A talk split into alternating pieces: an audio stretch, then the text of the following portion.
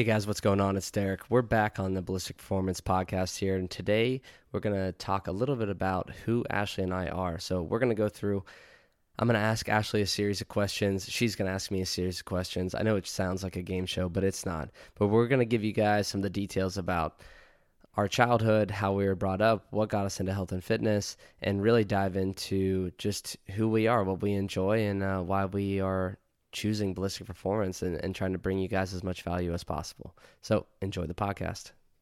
All right, everybody, welcome back. This is Ballistic Performance Radio. You're here with Derek and Ash. Ash, say hello to everyone.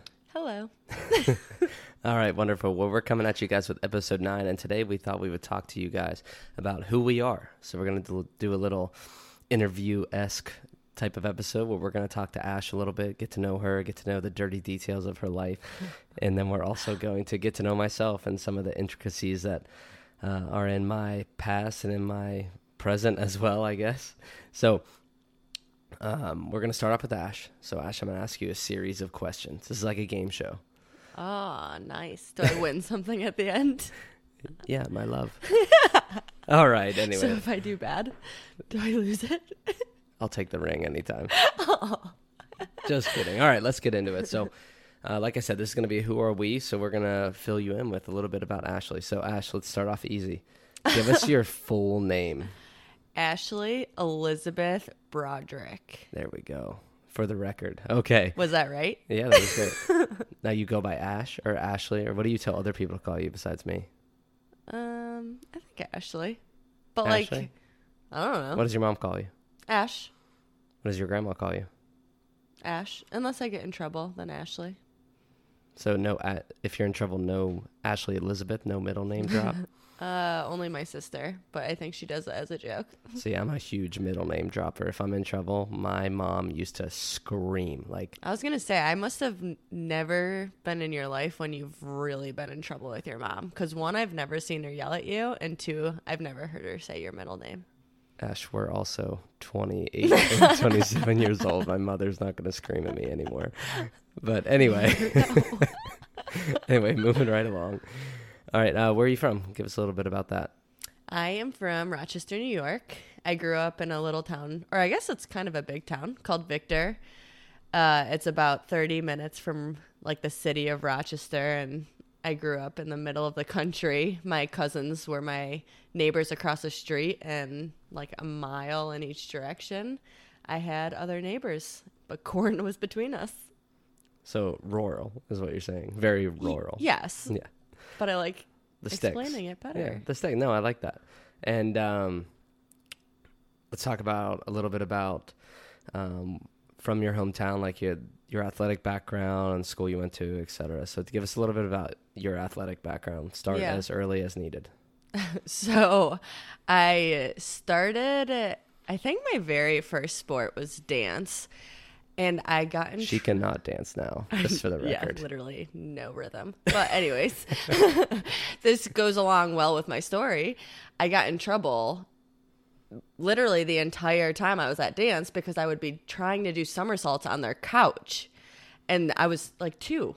They were like, "Okay, you need to go do gymnastics. Like she she can't be doing dance." So my parents brought me to gymnastics and when I was 3 and I literally fell in love from the start.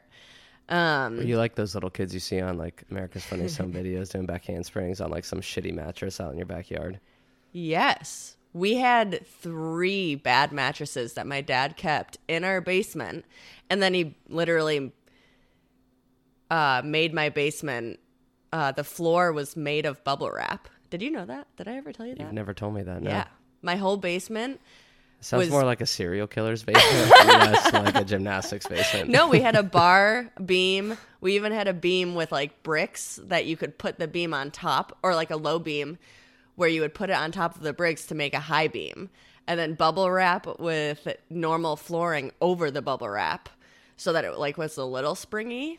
Um but that's getting off the topic a little bit. Let's get back on track here. So I did gymnastics from when I was three to 11. I would try to do other sports. My parents wanted to kind of give me a taste of everything, but I tried soccer, and again, I was the goalie and I did cartwheels instead of stopping the ball. How old were you?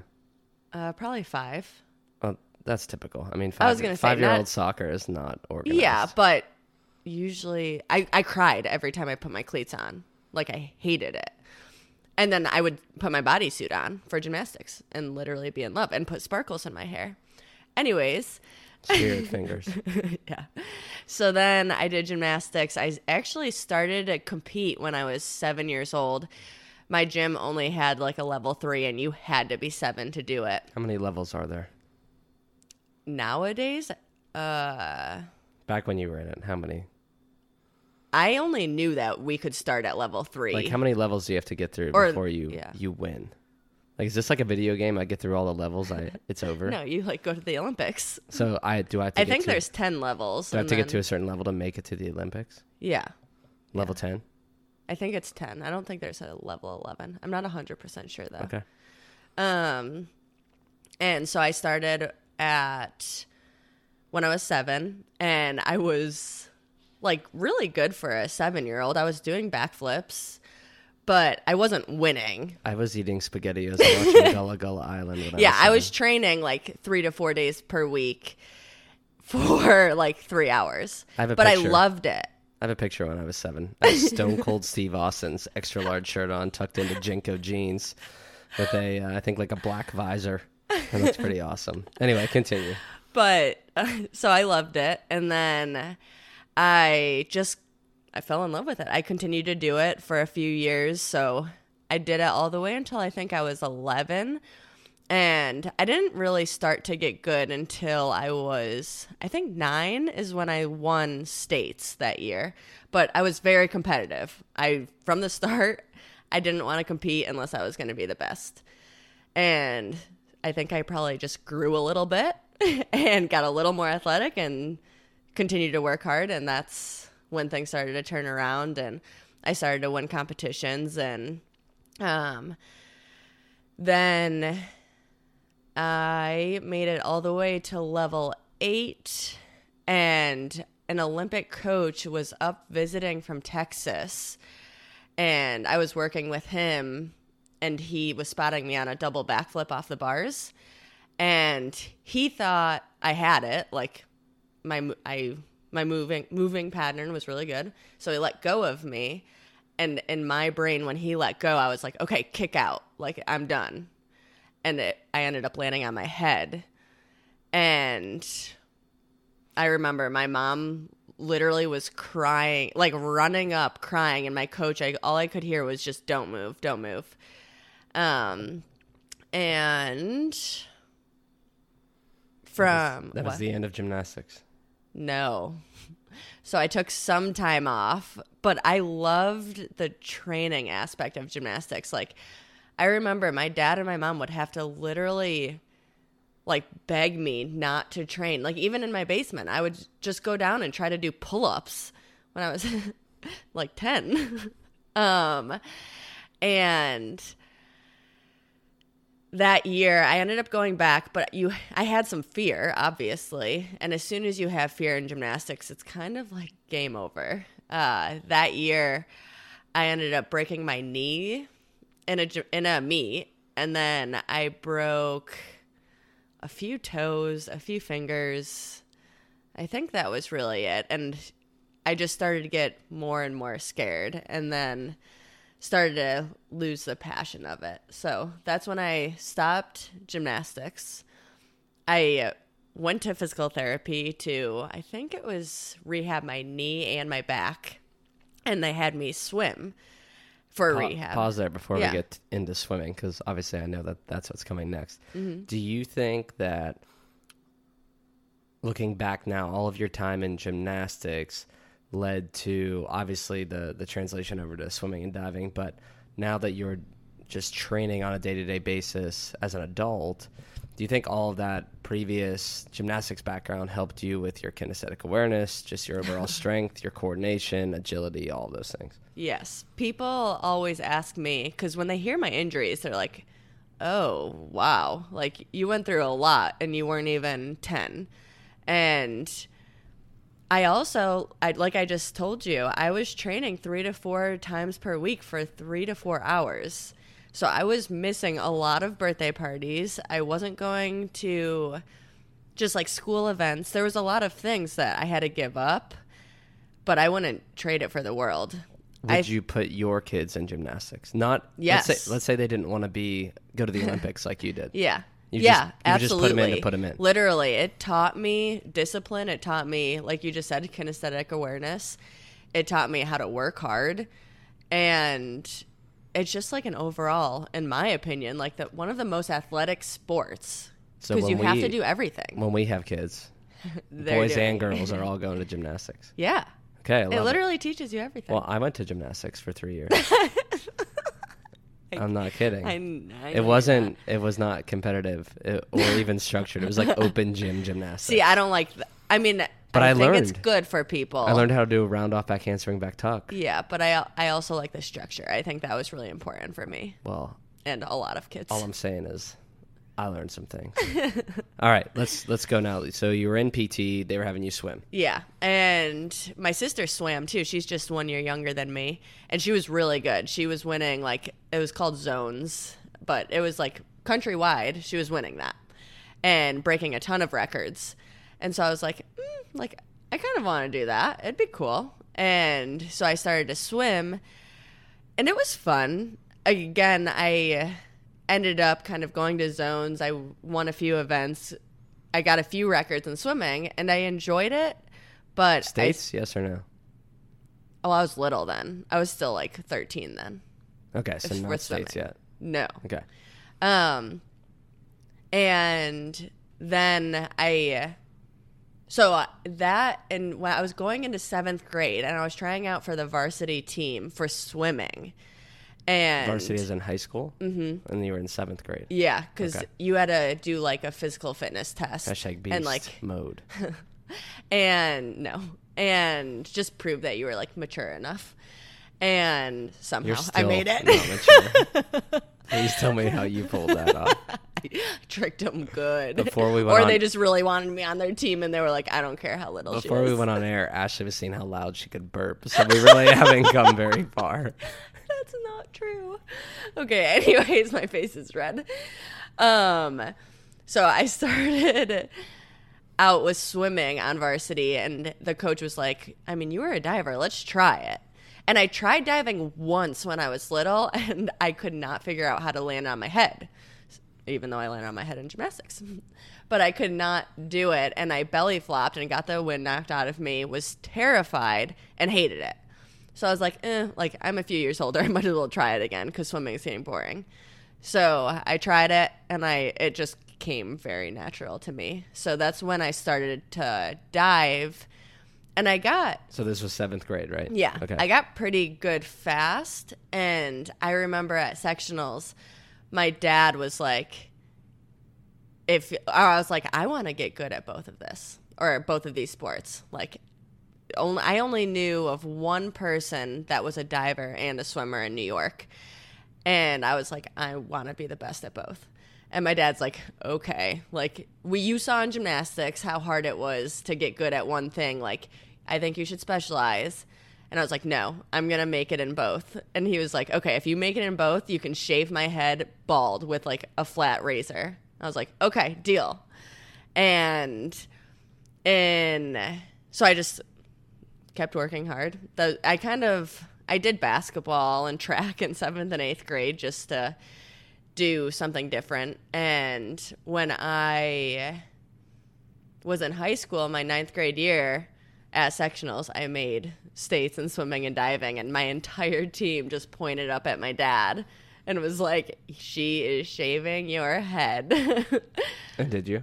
Yeah.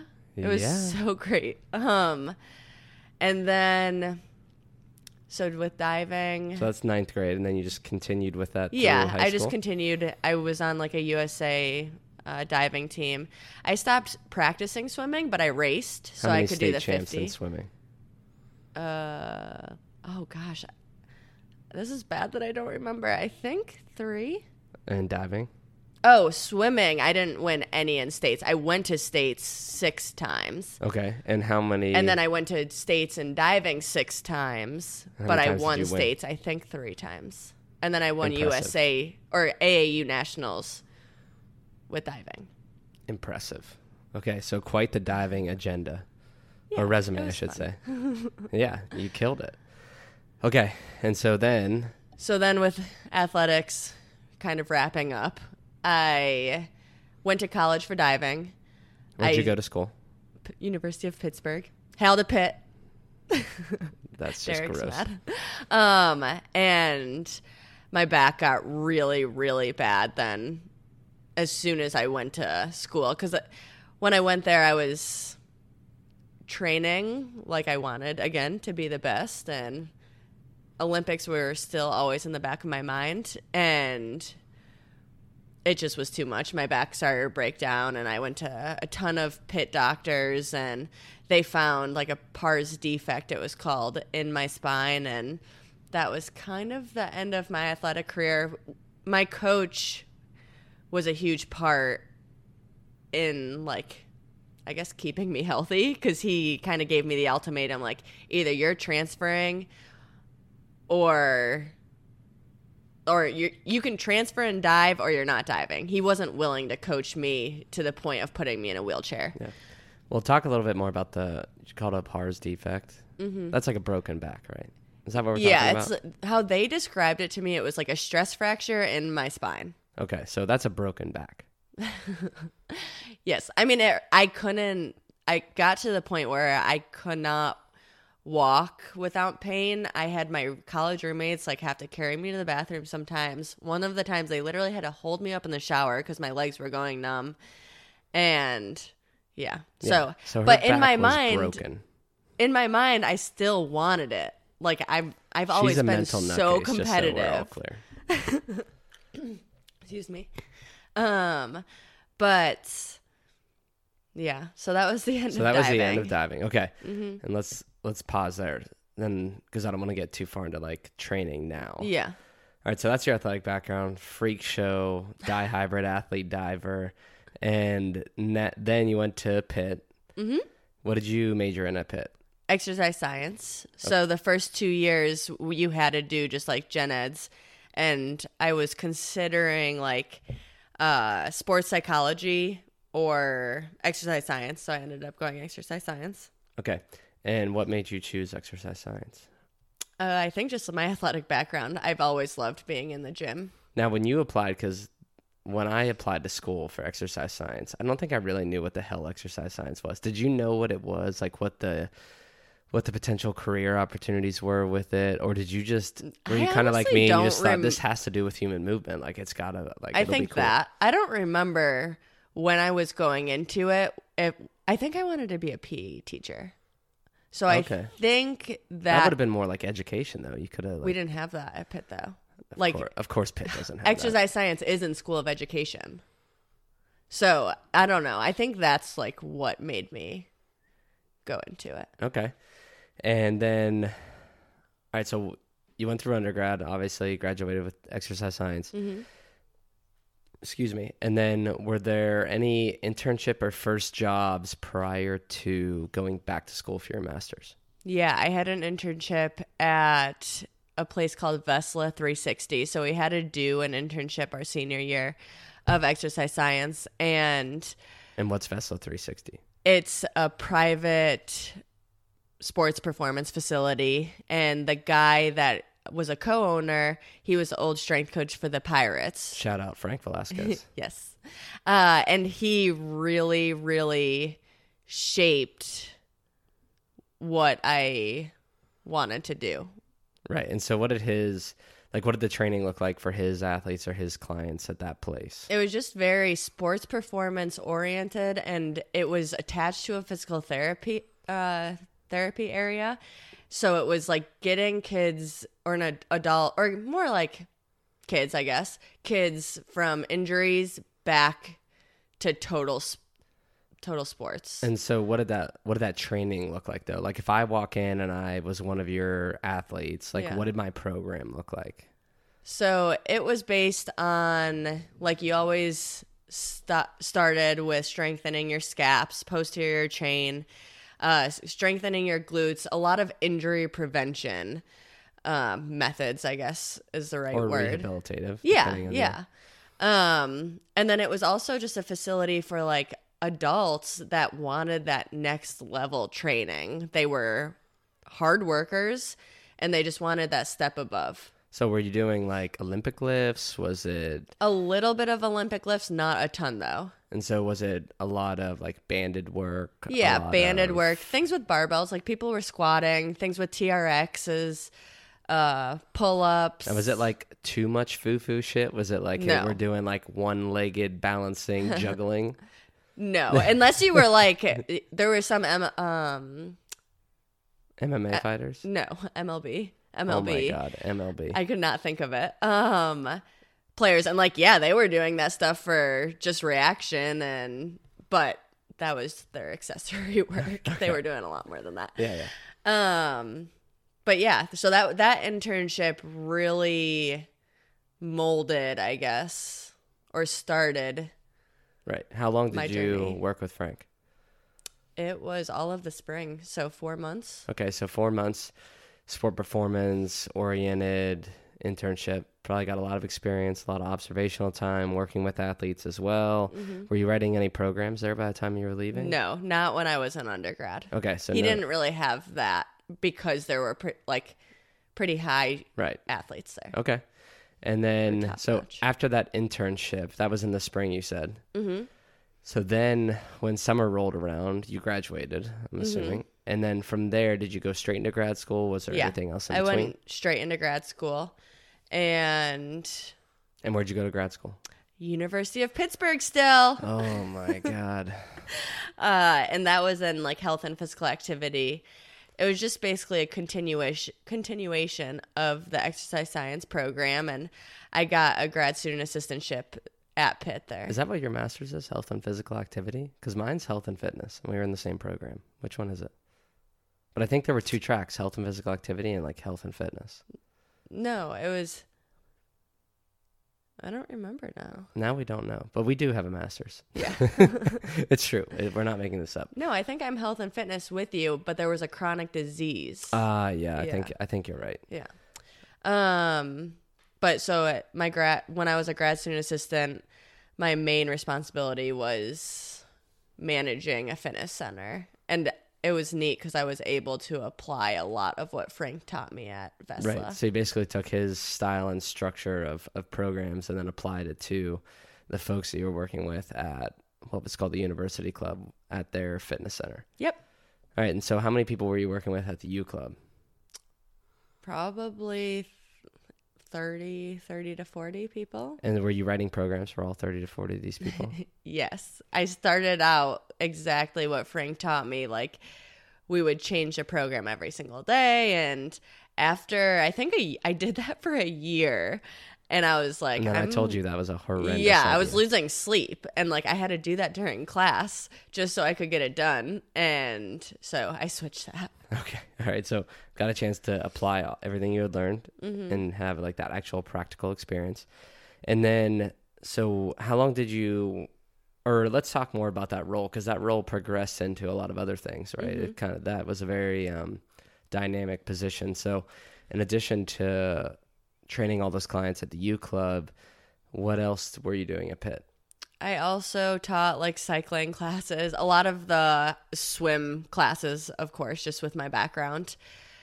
And I think that was really, Oh, and some mentorship, right? oh, yeah, a lot of mentorship with undergrads. And that I actually, that was probably my favorite role that I've ever, not ever had, but Yeah, working with other people and helping them to figure out their path. yeah, Yeah. yeah. Awesome. And then, so from there, because I don't want to get our our stories intertwined too much, because Yeah. you're going to kind of go through all this with me. But after or while working at Pitt, we were obviously together, and then eventually we moved down here to, or actually, let's let's backtrack a bit. While we were together living in Pittsburgh, and while you were working at the university, Yeah. So got- after I was a grad student assistant, I actually got hired in the same department to run the university club. This is after I graduated my master's and manage and help all of the future grad student assistants. Right. I think that's what I was talking about. Yeah. Yeah. All right. So you're you basically just kept that role and then made it a full time position. Yes, and yes, then yes, it yes. continued to grow. Now what I'm saying is after that, before we relocated to Florida, there was a period in time where I got you into CrossFit and that kind of training, and then you got into nutrition. So talk Mm-hmm. Yes. a little bit about just briefly. Uh, you know, how did you get into nutrition? What interested you in it? Um, your experience with working against gravity, or what everybody calls WAG, and then we'll go from there. Yeah. So when you introduced me to CrossFit, because of my athletic background, I literally fell in love and my competitive background. And I think we've talked about it in the past, but you worked really closely with me. You got me stronger and my back started to feel better and better. And it didn't take long before I was like, okay, I want to compete in CrossFit. And I was seeing on just like social media, and you told me like a lot of the CrossFit athletes, not even just necessarily like games athletes, but CrossFit athletes in general, you have to watch your nutrition and work on it. And that's what made me look up working get, working against gravity. And I had a friend doing it as well. And that is basically And explain to everybody a little bit about what WAG is and Yeah. what, it, what it means to say that you were working with them. Yeah, so I had a nutrition coach through WAG and we did weekly check-ins and it she just she cr- she taught me how to track my macros. It was easier for me I think because of you and you helped me and you were right there with me. Um but sh- that's the first time like I actually counted macros was with her. And by macros, she means protein, carbs, Carbs, fat, and how much you're consuming of everything. And like tracking basis. in MyFitnessPal and tracking every single thing you eat, correct? Yeah. Yeah. Yeah. And so, yeah. So it was very eye opening. My body, like I was, I was always, obviously, you can tell from my background, like very athletic, but I never thought my body could change to being like lean. Like I'd never thought that you would be able to see my abs ever. And within doing, working on my nutrition for, I think it was two months. It Yeah, might have a- even been like a month. It was really fast. There's a big difference in the first six weeks. yeah. sure. And that's where I was like, and it, it's just a confidence booster. Like it absolutely is. And that's where I was like, I want to be able to change people's lives like this. And I want to get more into nutrition.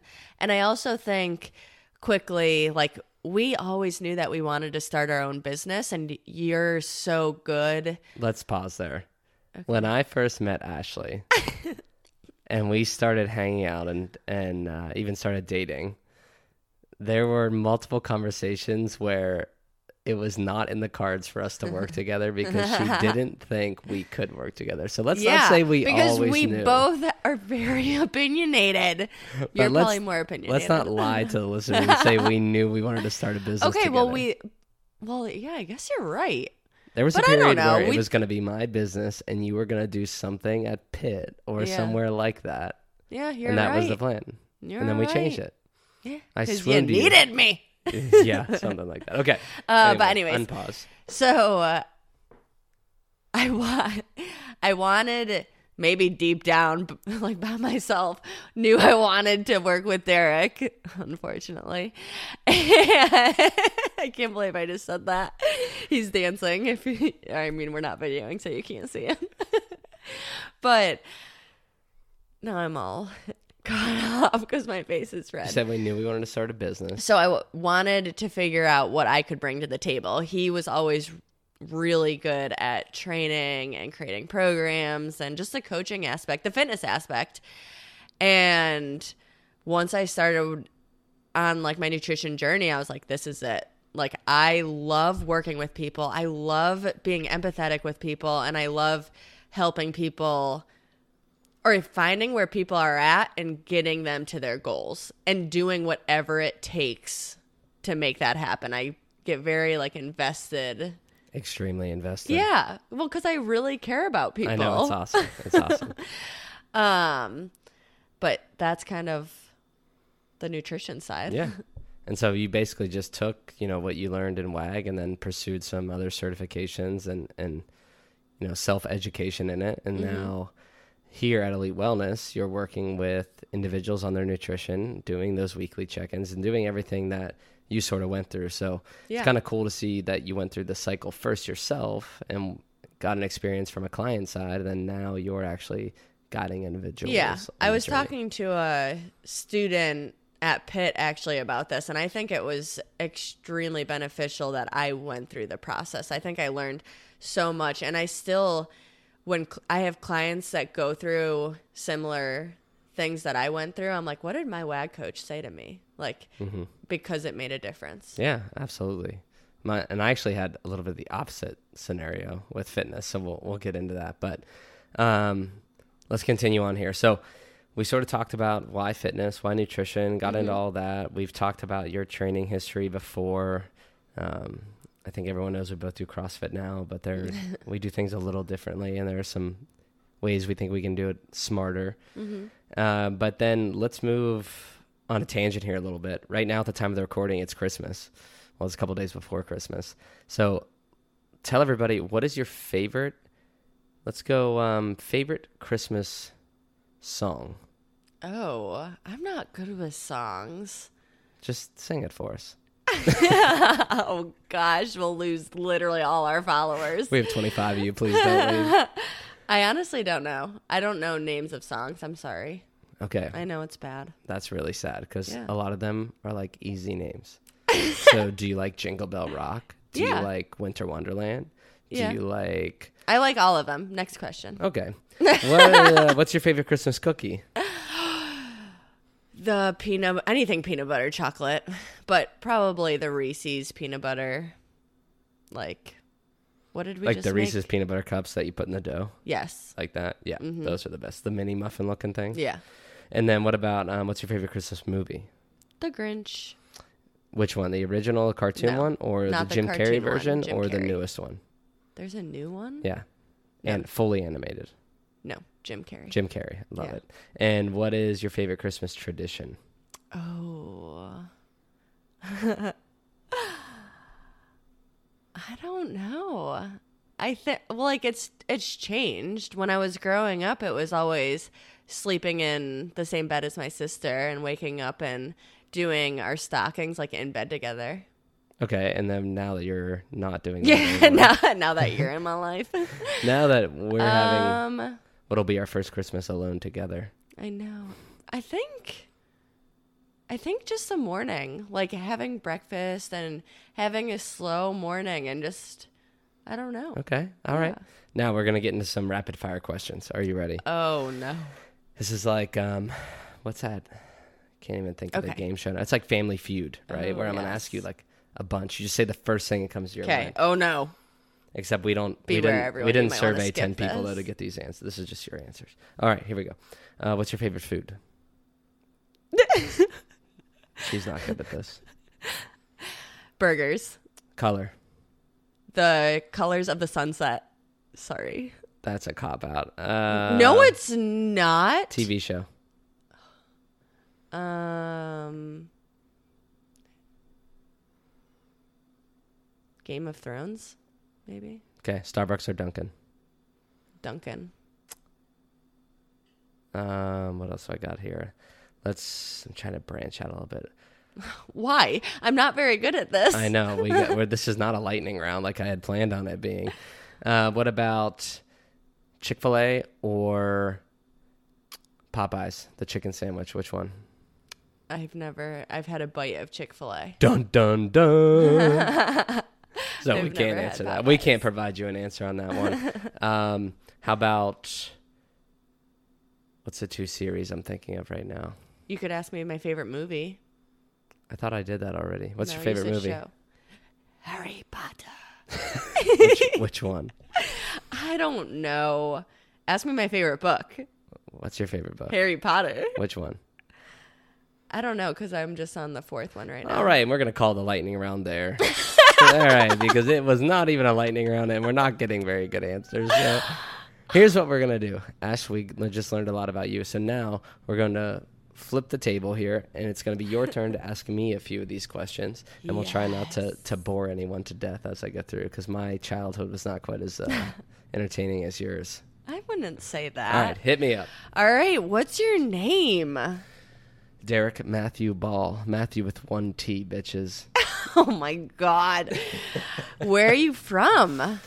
I'm from DuBois, PA, small town about an hour west of Penn State or State College, and uh, two hours east of Pittsburgh. Uh, So middle of rural nowhere. or Yeah, super rural, middle of nowhere, but we live in a neighborhood. Um, like I grew up in a neighborhood, and went to you know high school there. Played um, soccer and volleyball growing up. I played soccer since I was you know like three, like most kids do, all the way up through you didn't cry when you put your cleats on? No, I probably was elated if I had to guess. But uh, then I didn't start playing volleyball till about eighth grade. But uh, those are my like my two primary um, sports, and then just like a lot of activity. You know, we were I feel like everybody when we were kids that's our age was super active, bike rides, you know, kickball, capture the flag, like all that stuff, like normal kid stuff. I was not training three to four hours a day like you. I was uh, That's okay. Probably That's playing. normal. I was probably playing three to four hours of uh, Halo Halo 2 or something like that. But um, yeah, so That was my next question. What were some hobbies?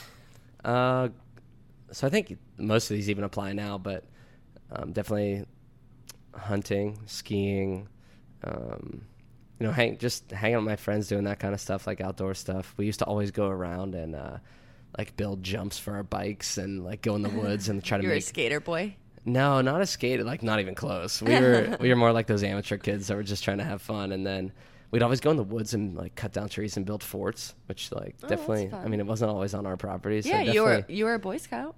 Yeah, yeah, I was. I was an yeah, I was an Eagle Scout. Um, but it was cool to be like an Eagle Scout where I was from. Like everybody, all my cousins were in there. A lot of my friends. Like we actually did like cool shit. We would go to New Mexico and hike the Rockies. We'd go to West Virginia and whitewater raft. And my dad did a really good job of like making it practical, making it fun, like making it cool. Because I mean, when most people hear Boy Scouts, they just think of like Tuesday meetings at the church and a bunch of nerds. and we that was definitely not the case. But go ahead. Keep, what's the next one? Uh, where did you go to college? Uh, so I went to school at Slippery Rock University. I sort of what I hinted at when I was talking to you. I didn't really know what the hell exercise science was, but I had a a friend who I played soccer with in high school who was a couple years older than me that went for exercise science. And that's the first time I'd ever heard of anyone say that term. And he went to DeSales University for that. And so I kind of looked into it, but still didn't really understand like what you could do with it besides the fact that I knew you could be a physical therapist. And so I thought, well, you know, like that kind of sounds cool. My aunt's a physical therapist. Like, I'm just gonna do that. And uh, like I didn't, I didn't really have the SAT scores to get into Penn State like I wanted, even though like that would have been cool. And um, they didn't have like Penn State still doesn't have exercise science. They have kinesiology. So when I kind of got hooked on the exercise science thing, I went with Slippery Rock. And um, our program was a little bit different than your guys at Pitt. We uh, we started taking exercise science courses like right away. First semester, you had intro to exercise science. We had anatomy one or whatever the hell it was called, general gross anatomy, I think it was called, and um, so we got into it right away. And I immediately liked that stuff, especially the anatomy. Like I was instantly hooked. I would go to open labs like an hour early to study myself, so then I could teach other people because that helped me learn it more. And that was like. I just loved that side of it and the the physiology as well. The only thing I hated was like the the heavier sciences like chem and and physics and those things you Oh, had yeah, to take. I can relate. Uh, but overall, like I got really, I wasn't really that into fitness until I got to school, and I remember sophomore year. That's when my new roommate and I were like, "Hey, you know, like why don't we spend the next year and like try to get big? Like, let's spend the next year lifting, eating a lot. Like, let's try to actually get Were you really tiny before then? yeah, at this point, I was like 155 pounds soaking wet. And how tall are you? Almost six feet. Yeah. So like six feet, 155, like pretty skinny. Mm-hmm. And uh, and we said if we get big enough, then let's like let's do the show because the Mm-hmm. Slippery Rock had a bodybuilding like club, and they would do a show where It was Peop- a pretty big show. yeah, though. like it was a pretty legit show. Kids Yeah. from two, three, four hours away would come and compete, and Um, and so we did. I mean, and that was like a game that kind of led into all of the obsession with with fitness and and training. And even though it's completely different than what I do now, that was that was the beginning of the end. And I mean, within two years, I was like 205 in the off season and on stage at 178 and um, you know i was in the gym like three to four hours every day and that was sort of that became the addiction Yeah.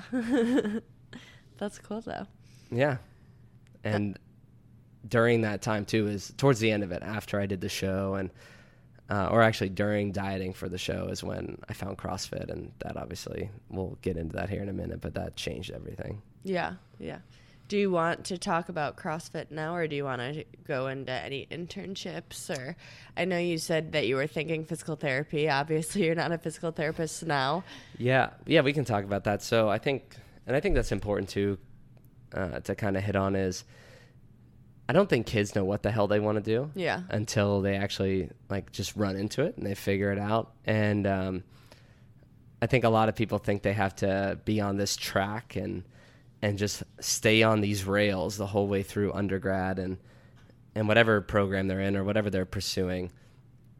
And you don't have to do that at all. I mean, I changed my mind like eight times alone just my senior year in terms of what I wanted to do. And I was lucky enough to have mentors like Steve Verbo, one of the professors in my program, kind of guided me to some decisions. And um, you've got to be able to talk to people and you've got to be able to make up your own mind of, of what you want. Like, I thought I wanted to be a physical therapist. Then that changed after a couple years, and then I thought I wanted to go into um, physician assistant, and then that turned into uh, if well, if I'm doing that, I may as well do med school, and then med school turned into uh, becoming a professor, and then that went back to med school, and I went back and forth a dozen times, and then finally just like it happens to most people, something that I didn't see coming is I got an internship with Reebok CrossFit One, which at the time was on Reebok World Headquarters in Boston, in Canton actually, which is right outside Boston.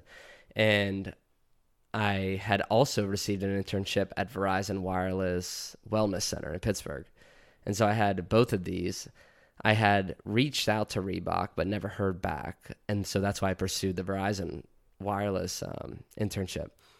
And after I had already accepted this internship, which was highly sought after by everyone, I mean, I had to basically ask a favor from the, the head of our department to give me a good recommendation so I could get it.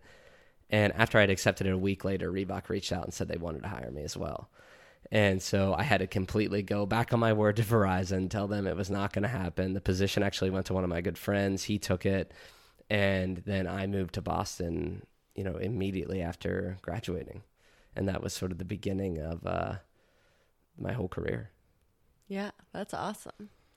Uh do you want to talk about I guess that first job Yeah, right now?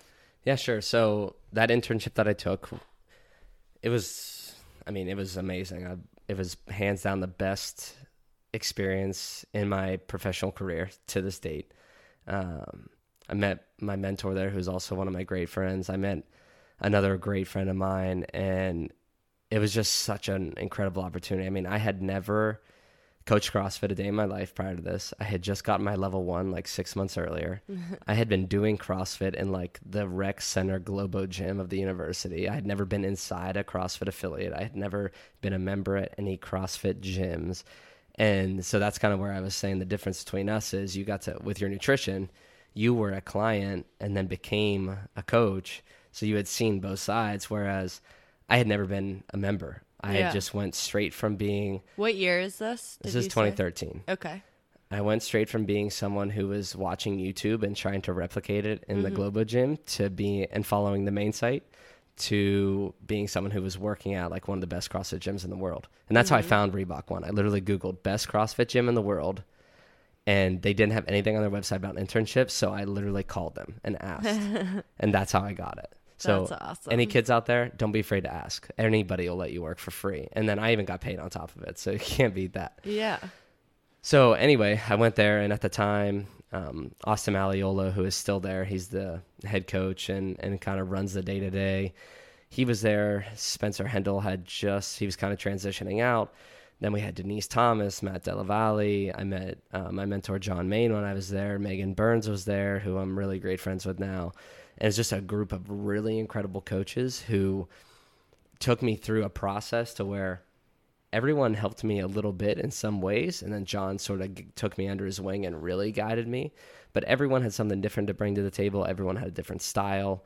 And for the first five weeks I was there, I wasn't allowed to do anything except clean and watch.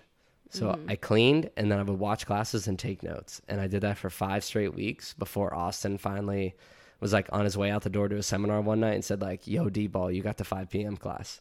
And I was like, "Oh shit, okay, I got it." and um, that was my very first class. It had eight people in it. It was really low key because no one was there except me and John, and so I felt really comfortable with him watching me. And uh, and I just took. Actually, John might have left for a seminar too. I might have been the only one there because at this point I was working, you know, twelve or fourteen hours every day, opening and closing the facility. So I kind of like had the enough experience and responsibility there to to close it down. And then from that point onward, every class I coached, I would just go up and ask one of those six people for feedback if they had watched it.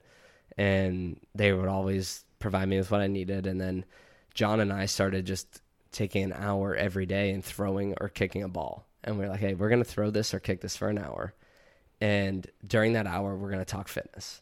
Mm-hmm. And sometimes it was anatomy and physiology. Other times it was programming. Other times it was just like pure training. Like, yo, dude, how much did those 10 rounds like freaking suck of whatever the workout was that we did that day?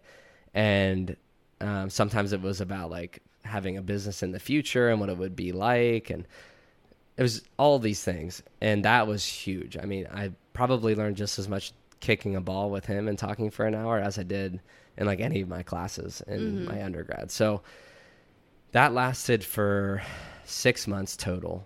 I believe it was six months because I got there in June and then I stayed and then got a, an extension on my contract and stayed longer. And then I got a job offer through Austin to work at CrossFit Clue, which just shut down, but it was in New Jersey.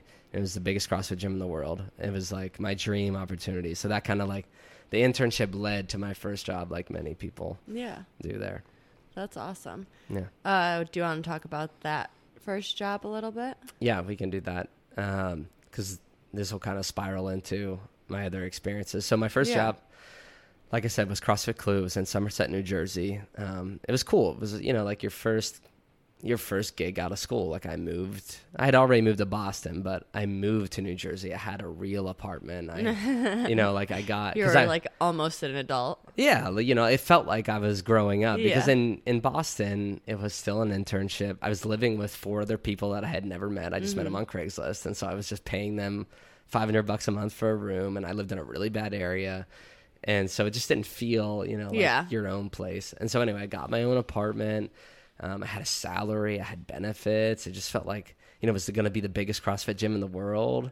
It just felt awesome, and um, you know, when I first got it on board there, like I got along with the owner and his daughter, who was technically the owner of the gym, and and then eventually I got um, to a point where I actually got John to come there, and he took the job as I guess head coach would be the title, and I got so I got him to move down. We moved in together, and then at the time he was dating my friend Meg, who I mentioned earlier. So then Meg moved down, and so it was just like this dream of two people I met in Boston that I was super good friends with, who were both way better at coaching than me, are now living with me, and the three of us like just get to basically live it up, coach fitness, and hang out together Yeah. a lot.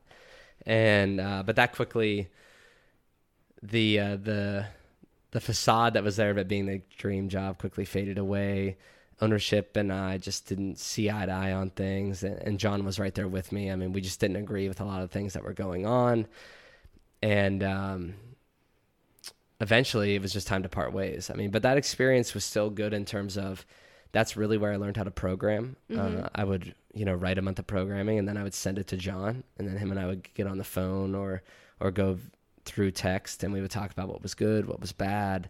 Um, you know, was there too much hip extension in that week or did we need, uh, did we go below parallel too many times? Was there too much overhead volume? And he really helped me start to see and identify a lot of things. Um, we would go through the old main site workouts and pick those apart and, and look at the month. And So that was probably the most beneficial part. Got to learn Yeah. how to program, and then I also got to like develop my own voice as a coach a little bit because I got more floor hours, more experience, etc. Mm-hmm. So it was a good foundation to to build upon and to see the inner workings of how you build a gym and and the thought process that goes into it and and that sort of thing. But Cool. eventually I quit that job Mm-hmm. and I remember going back to my apartment and I was like, well, shit, I don't have a job. And, um, you know, I had John wasn't there because he was still at work and Meg wasn't home. And so I was like, "Ah, I better call my dad. So I called my dad and I told him I didn't have a job. And he wasn't that surprised. So I don't know if he just knew that it was coming. But um, with then I remember a, cou- a couple hours went by and then I said to myself, I'm going to move to St. Thomas. I'm going to move to the Caribbean. And I don't know why that popped into my head. My uncle used to joke about it when we were kids because we went on vacation there. But it popped into my head, and I immediately called my cousin, and I was like, "Hey, man, I'm gonna move to the Caribbean. Like, do you want to go?" and like, I literally had just lost my job maybe six hours earlier, and he was That's like, "Well, yeah, man. Like, I'll go." It's like, all right, I have no idea when I'm going, but we'll figure it out and because I knew I wanted to go live with my best friend in Virginia Beach, so I was like, it's not going to be for a little while. Like we'll we'll figure it out. And uh, so I remember I moved back home. So like I sat down with John and Meg. We figured out a way to to pay out the lease and make it work there. And then I moved home, moved to Virginia Beach, lived with my best friend for the summer. It was the biggest waste of time, but best summer ever. We didn't do anything. It was amazing. Uh, just lived it up. And then uh, in October of 2014, I moved to St. Thomas, and that's where uh, like really everything started to change from there. Very cool. How? In what ways? Uh, so once I got to St. Thomas, I moved down there with one job already. I moved down and I got hired as a zipline guide. So I was at least going down up. with some That's money, awesome. like or some potential money because I could do that. And when I got down there, I also knew that there was a gym there because I had previously met a guy named Connor Murphy when I worked at Reebok One, and he was, I believe, the head coach of Reebok CrossFit St. Thomas. So when I met him at Boston, we had talked about it, and we had sort of joked that wouldn't it be cool if we just switched places? Because I told him that I would love to go there, and that faded away just because of other opportunities. Well, then as I was moving to St. Thomas, Connor moved back and actually took a job at Reebok CrossFit One. So it mm-hmm. all happened just about a year later than we had thought.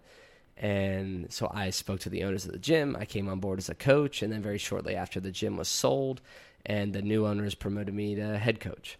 And so as soon as I got head coach, I no longer needed the money of the zipline guide, and I kind of hated that. So I scrapped that and became the full time head coach at Reebok CrossFit St. Thomas. And that is really where I was able to 100% figure out who I was as a coach because John wasn't there. Um, and so it was really just how to, you know, let my personality shine and be a bigger, louder me.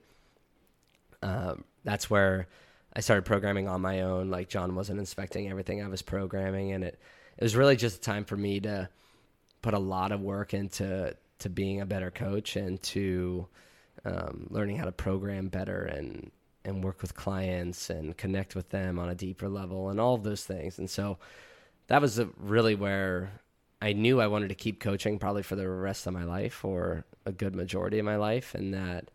Um,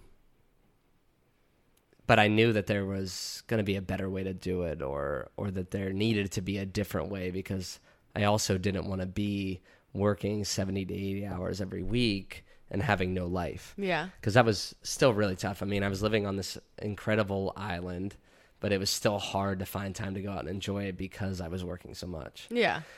That's- And uh, and that's when my mentor at Slippery Rock, Steve, called me, and or maybe I called him. I can't remember, but we started talking about grad school. And he was like adamant, like, "Hey, you should, you should go to grad school." And I'm like, "Ah, like I don't need to. Like I'm coaching. Uh, I love it." And he's like, "No, you should really consider it." And he said, "There's this program at Pitt."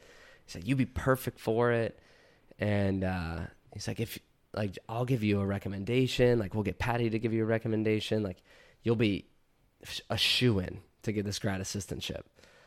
And you know, at the time, like I'm 23 years old, 24 years old, living on St. Thomas. Like, why the hell would I want to go back to school? But I applied, and then sure enough, I got I had an interview with Renee and uh, and Kevin, and and so I spoke to them, and then in a couple weeks, I found out that I got accepted. So that was how I ended up in Pittsburgh, and then that's how obviously you and I met. Yeah. Yeah. Uh, what happened? Did anything happen like your master's year to shape what you're doing now, or like what you? Oh yeah, I mean, that year was. I think anytime I was in school, I didn't know what the hell I was doing. So I think in that year, there was all kinds of things going through my head. I thought maybe I wanted to pursue chiropractic. I thought I remember that. Yeah. I feel like that was one of the very first things.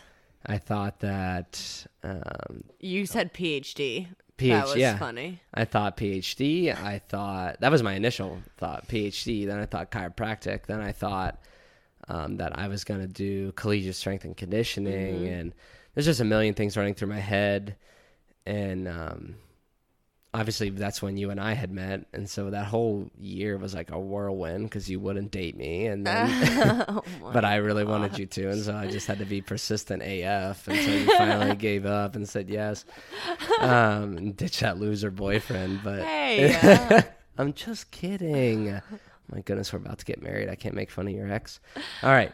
Anyway, so um, then at the end of that year, I another unseen opportunity. I got an opportunity to work at Pitt as a strength and conditioning coach, working with their Olympic sports. So I was coach for swimming and diving, men's and women's soccer, and women's volleyball. And so I did that, and I thought, holy shit, I made it. I was like, this is it. I'm a Division One, like Power Five, like ACC strength coach, and um, I remember just thinking like, oh, this is the career. Now I'm gonna stick with this, and I mean, immediately within, I would say it was within a couple months, I was like, "Mm, this fucking sucks. mm-hmm. I was working just as much as I was before. I wasn't making any more money. The athletes weren't as motivated and as focused as you would like them to be. The the logistics and the the pain of dealing with uh, sport coaches and athletic training staff, and it was just the nightmare that I did not want to deal with. Yeah. Um, but it kept me in Pittsburgh longer, which is how you and I eventually started dating. Thank goodness. So yes, God kept me there for for a reason.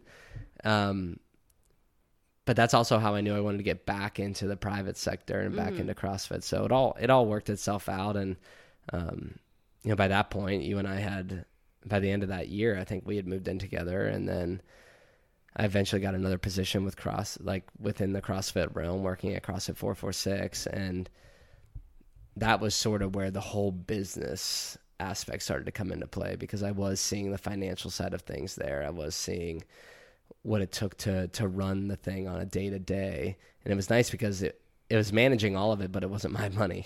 so Yeah. it was kind of the best of both worlds. But I think that's when when we were both living in Mount Washington together that and working at 446 that I realized, hey, like a business is something that's probably more realistic and I think I can do it. Like I've seen dozens of gyms and there are ways that it can be done way better and I don't know if we're going to have a brick and mortar or not, but I think Ashley and I can do this facility thing. Mm-hmm. That's really cool. Yeah. What's next? Uh, do you want to talk just a little bit about what made you decide you wanted to make ballistic performance like a remote? Like how you just said you didn't know if it was going to be brick or mortar. Or... Yeah. Um, so, well, in Pittsburgh, we decided that my job there was looking a little sketchy in terms of the ownership of the building that we were in. That group of folks or that individual was just very uh, money hungry and very driven to make a dollar no matter what the case. And we both know that CrossFit gyms don't grow as fast as an, a commercial gym. And mm-hmm.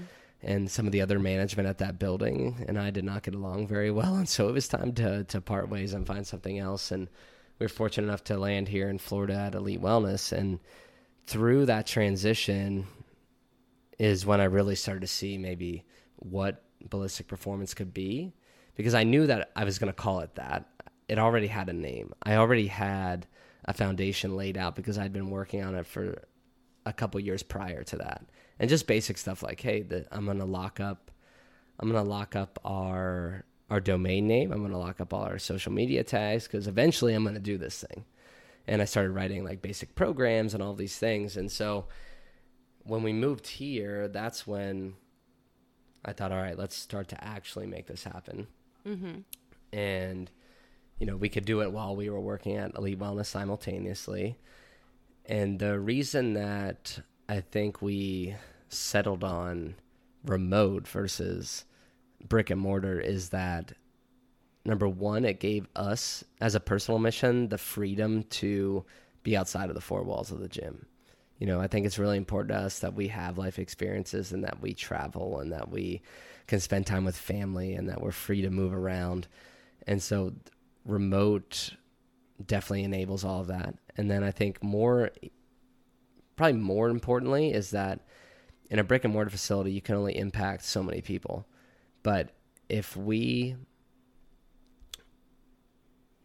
if we uh, open or if we do something remote, we can impact hundreds of thousands of people, if not more, once it gains traction and people understand the process that we're getting into. Yeah, absolutely. So I think that was kind of what opened it up. But um, yeah, so that's kind of all of my um, career oriented info, I guess. Very cool. I like it.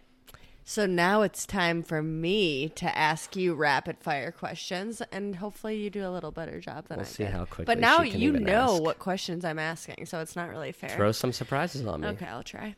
So because of the Christmas season, what's your favorite Christmas cookie? Favorite Christmas cookie is either a sugar cookie with like hard icing, kind of like Eat'n Park. It can't be that soft bullshit icing, like crunchy, delicious icing, or what you had mentioned, those peanut butter cup mini muffin looking things. Mm-hmm. I also like gingerbread. Ugh. To each their own. Christmas movie. Home Alone. Christmas tradition. This is hard. Okay, so FYI, this is the first. She's gonna roll her eyes at me. This is the first Christmas I haven't been in DuBois for ever. So big year. But what we typically do there is we have a Christmas Eve party, and our town's a really small town, so like six to eighty people that everybody knows everybody would show up, and we would have food and drinks and the whole deal, and everybody would stay until like midnight. So that was one of my favorites, um, and they still do that. So that the Christmas Eve party, um, and then I would say probably our tradition of my family would wake up and we would make this egg bake that you and I successfully made the other day. High five. We'd make this egg bake and then we'd have these sweet rolls and we would open gifts as all that was cooking and then we would sit down and have breakfast as a family afterwards. So I guess I would say that. Yeah, that's good. Um, favorite food. Pizza. Favorite color. Yellow. Favorite TV show. Uh, Stumped you. oh man. Okay, I'm gonna say different years of my life. Okay, in college, How I Met Your Mother. Yes. Um, as as a young adult, I'll call myself. Are we young adults right now? Yeah, sure. I think New Girl. I really like that. That show is funny as hell. Jack Ryan is really good. Some Yeah. newer show. And uh, Breaking Bad was a phenomenal. Gotcha. Favorite movie. The Prestige. You know what that is? Yeah, we've watched it. Yeah. For but those I of you never remember what it is. it's Christian Bale, Hugh Jack. Wait, is that right? Hugh Jackman? That doesn't sound right. Christian Bale's in it, and he's a magician, and he's Yeah. a, yes. Yeah, I remember now. If you haven't seen it, check it out. The Prestige. Um, Hit me with a surprise. Go ahead. Favorite book.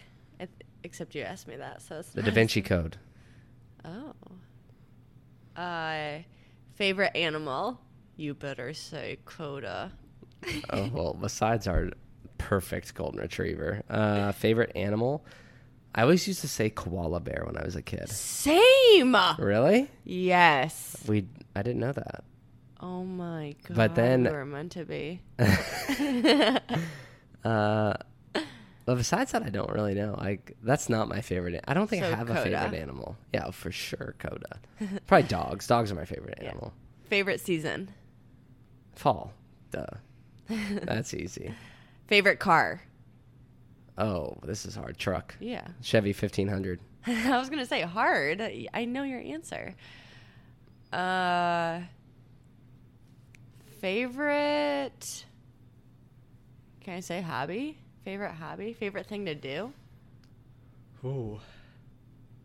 Favorite thing to do.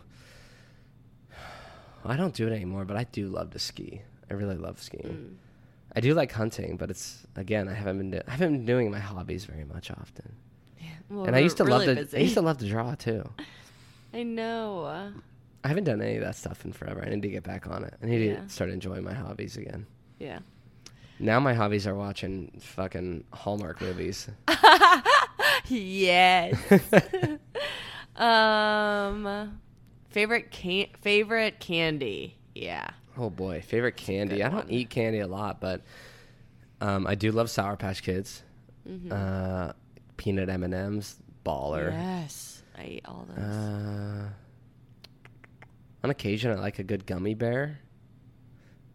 I mean, I I sound like a fat kid, but I like candy. I just don't eat it. Like, Yeah. I like Starburst. I like Snickers. I like Yeah. Reese's. I, I like it all. I just don't eat it. yeah. Well, that's also why we're in the health and fitness field. That's true. That's true. Um, Hit me with one more. Hit me with one more good one. oh, one more good one.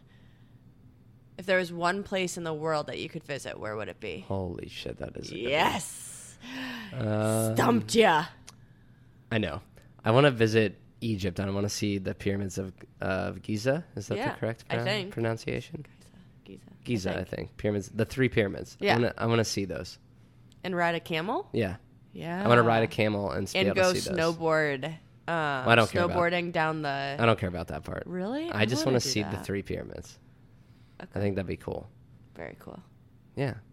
Okay. Well, well, what's yours to that? What's your answer to that question? Before we sign I think off? New Zealand, and we plan to go there for our honeymoon, so that's good. Yeah, we do. I think. I don't know. They're Hawaii. Okay. All right. Well, we'll try to get to both here in our life. Yeah. All right, guys. So I think that is it. If you don't have any other questions for Nope. me, hopefully that gives you guys a little insight into who we are. We might have lost you halfway through there. Who knows? But um, that's a little bit on both of us. We hope that you guys will continue to listen in. Please be sure, if you're enjoying what you're hearing from us, to follow us on Instagram, Facebook, subscribe to the YouTube page all those things. Our handles on virtually all of our social media are either ballistic performance or train underscore ballistic. So if you try one of those two, you're going to find it. And uh, we just appreciate all your guys' loyalty and uh, devotion to ballistic performance. Yeah, so keep listening. We love you guys, and uh, we'll see you next time. Bye.